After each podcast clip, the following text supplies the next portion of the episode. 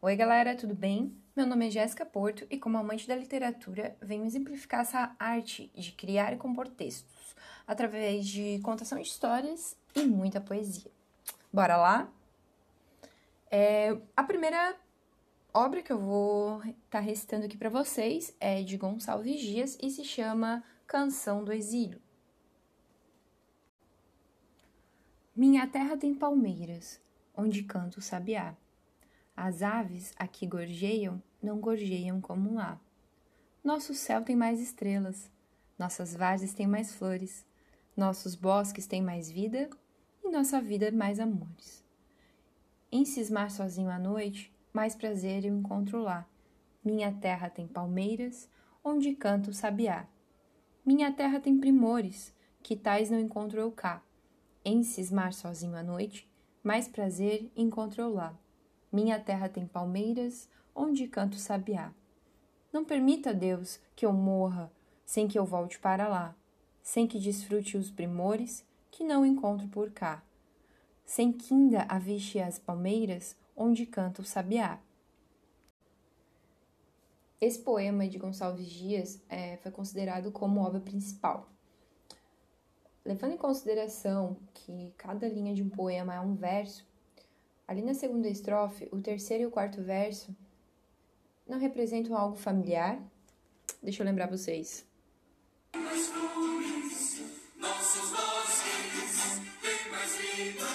Exatamente isso. É, a versão dele foi retirada ali, o poema, para o hino nacional, que a gente tanto conhece, né? Mudando um pouco a prosa e saindo da poesia, vou falar um pouco sobre outro gênero literário, a fábula. A fábula é um gênero do tipo narrativo. É muito popular, que geralmente é repassado de gerações por gerações. Na fábula, é comum que os personagens se apresentem como animais ou plantas. É, você já deve ter conhecido a, a, a história do Chapeuzinho Vermelho, né?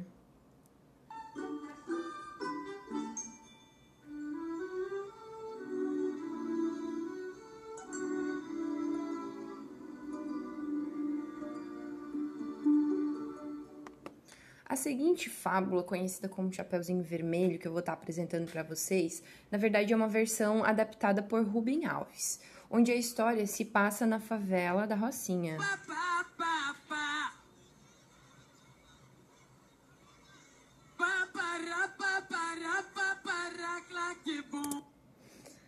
Bora lá?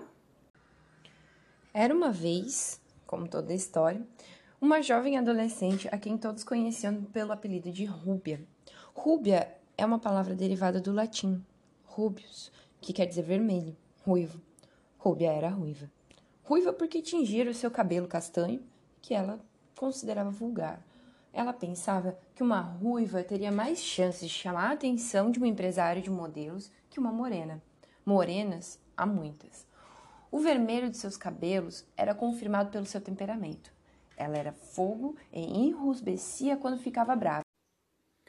Rúbia morava com sua mãe numa linda mansão no condomínio Omegaville, pois numa noite, por volta das 10 horas, sua mãe lhe disse: Rubinha, querida, quero que você me faça um favor. E Rúbia pensou: Lá vem a mamãe de novo. E gritou: De jeito nenhum, estou vendo televisão. Mas eu ia até deixar você dirigir o meu BMW, disse a mãe. Ruby se levantou de um pulo. Para guiar o BMW, ela era capaz de fazer qualquer coisa. Que é que você quer que eu faça, mamãezinha querida? Ela disse. Quero que você vá levar uma cesta básica para sua vovozinha, lá no Parque Uziel. Você sabe, andar de BMW depois das 10 da noite no Parque Uziel é perigoso. Os sequestradores estão à espreita. Rúbia já estava saindo da garagem com o BMW quando sua mãe lhe gritou: A cesta básica! Você está se esquecendo da cesta básica. Com a cesta básica no BMW, Rúbia foi para a casa da vovozinha, no Parque Osiel. Foi quando o inesperado aconteceu. Um pneu furou. Até mesmo pneus de BMW furam. Rúbia se sentiu perdida. Com medo, não. Ela não tinha medo. O problema era sujar as mãos para trocar o pneu. Foi quando uma Mercedes se aproximou, dirigida por um senhor elegante que usava óculos escuros. Há pessoas que usam óculos escuros mesmo à noite. A Mercedes parou e o homem de óculos escuros saiu. Precisando de ajuda, boneca? Ele perguntou. Claro, ela respondeu. Preciso que me ajudem a trocar o pneu furado. Pois vou ajudar você, disse o homem. Você precisa de proteção. Esse é um lugar muito perigoso. A propósito, deixe que me apresente. Meu nome é Crescêncio Lobo, às suas ordens. Aí ele se pôs a trocar o pneu cantarolando baixinho uma canção que sua mãe lhe cantara. Hoje estou contente, vai haver festança, tenho um bom petisco para encher a pança. Rúbia, olhando para o Crescêncio Lobo, pensou: Que homem gentil e prestativo, e ainda canta enquanto trabalha, é dono de uma Mercedes. Acho que as minhas orações foram atendidas. Pronto, ele disse. Para onde você está indo, boneca? Vou levar uma cesta básica para minha avó, pois eu vou segui-la para protegê-la. E assim, Rubia sorridente sonhadora se dirigiu para a casa de sua avó escoltada por Crescêncio Lobo. Ao chegar à casa da avó, Crescêncio Lobo se surpreendeu. Pensou que ia encontrar uma velhinha, parecida com a avó de Chapeuzinho Vermelho. Que nada! Era uma linda mulher, uma senhora elegante, fina, de voz suave, inteligente. Logo, os dois estavam envolvidos numa animada conversa. Crescêncio Lobo, encantado com o suave charme e inteligência da avó, e a avó encantada com o encantamento que Crescêncio Lobo sentia por ela. Crescêncio Lobo pensou: se não fossem essas rugas, ela seria uma linda mulher.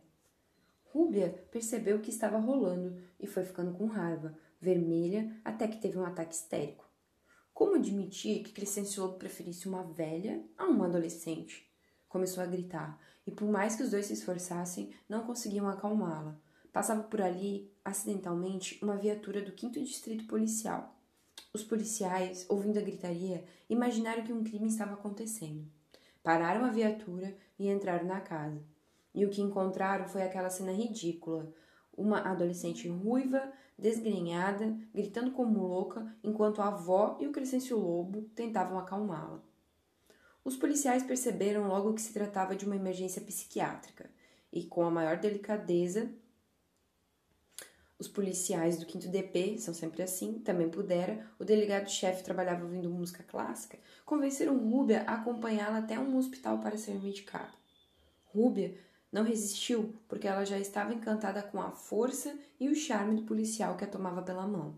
Afinal, aquele policial era lindo e forte. Quanto à avó e ao Crescêncio Lobo, aquela noite foi o início de uma relação amorosa maravilhosa. Crescêncio Lobo percebeu que não há cara de adolescente, cabeça de vento, que se compare ao estilo de uma senhora inteligente e experiente. E a avó, que ouvira de uma feminista canadense que o melhor remédio para a velhice são os galetos ao primo canto, entregou-se gulosamente a esse hábito alimentar gaúcho. Crescêncio Lobo pagou-lhe uma plástica geral e a avó ficou novinha. E viveram muito felizes, por muitos anos. Quanto a Rúbia, aquela crise foi o início de uma feliz relação com um policial do 5 DP, que tinha um mestrado em psicologia da adolescência. Fim. Ainda dentro do gênero narrativo, vou ler para vocês a, uma crônica de Luiz Fernando Veríssimo. Veríssimo é um dos autores mais publicados da literatura brasileira. Vale a pena dar uma conferida, tá, galera? O nome da crônica chama-se Brincadeira. Começou como uma brincadeira. Telefonou para o conhecido e disse: Eu sei de tudo. Depois de um silêncio, o outro disse: como é que você soube? Não interessa. Sei de tudo. Me faz um favor. Não espalha. Vou pensar. Por amor de Deus. Está bem, mas olhe lá, hein? Descobriu que tinha poder sobre as pessoas. Sei de tudo. Como? Sei de tudo. Tudo o quê? Você sabe. Mas é impossível. Como é que você descobriu? A reação das pessoas variava. Algumas perguntavam em seguida: Alguém mais sabe? Outras se tornavam agressivas. Está bem, você sabe. E daí? Daí nada. Só queria que você soubesse que eu sei. Se você contar para alguém, eu. Depende de você. De mim? Como? Se você andar na linha, eu não conto. Certo. Uma vez parecia ter encontrado um inocente. Eu sei de tudo. Tudo o quê? Você sabe. Não sei. O que é que você sabe? Não se faz de inocente. Mas eu realmente não sei. Vem com essa. Você não sabe de nada. Ah, quer dizer que existe alguma coisa para saber. Mas eu é que não sei o que é. Não existe nada. Olha que eu vou espalhar, hein? Pode espalhar que é mentira. Como é que você sabe o que eu vou espalhar? Qualquer coisa que você espalhar será mentira. Está bem, vou espalhar. Mas dali a pouco veio um telefonema. Escute, estive pensando melhor. Não espalha nada sobre nada daquilo. Aquilo que? Você sabe? Passou a ser temido e respeitado. Volta e meia, alguém se aproximava dele e sussurrava. Você contou para alguém? Ainda não. Puxa, obrigado. Com o tempo, ganhou uma reputação, era de confiança. Um dia, foi procurado por um amigo com uma oferta de emprego. O salário era enorme. Por que eu? Quis saber. A posição é de muita responsabilidade, disse o amigo. Recomendei você. Por quê? Pela sua descrição. Subiu na vida, dele dizia que sabia de tudo sobre todos, mas nunca abria a boca para falar de ninguém. Além de bem informado, um gentleman, até que recebeu um telefonema. Uma voz misteriosa que disse: Sei de tudo. Como? Sei de tudo. Tudo o quê? Você sabe. Resolveu desaparecer. Mudou-se de cidade, os amigos estranharam seu desaparecimento repentino. Investigaram. O que ele estaria tramando? Finalmente foi descoberto numa praia remota. Os vizinhos contam que a voz que uma noite vieram muitos carros e cercaram a casa. Várias pessoas entraram na casa. Ouviram-se os gritos.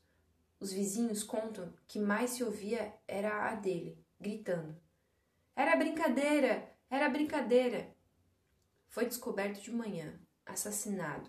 O crime nunca foi desvendado, mas as pessoas que o conheciam não têm dúvida sobre o motivo. Sabia demais. Interessante e diferente essa crônica de Veríssimo, vocês não acham?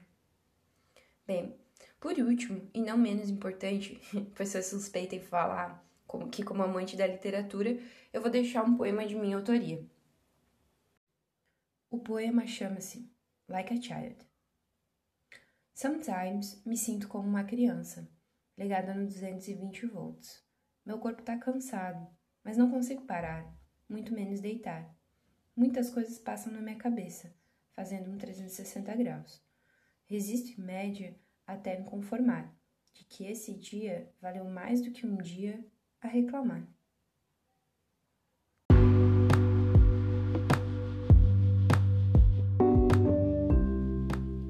Então, pessoal, espero que tenham gostado. Fica o convite para vocês explorarem esse tipo de produção artística, que é pouco comentada. Até mais!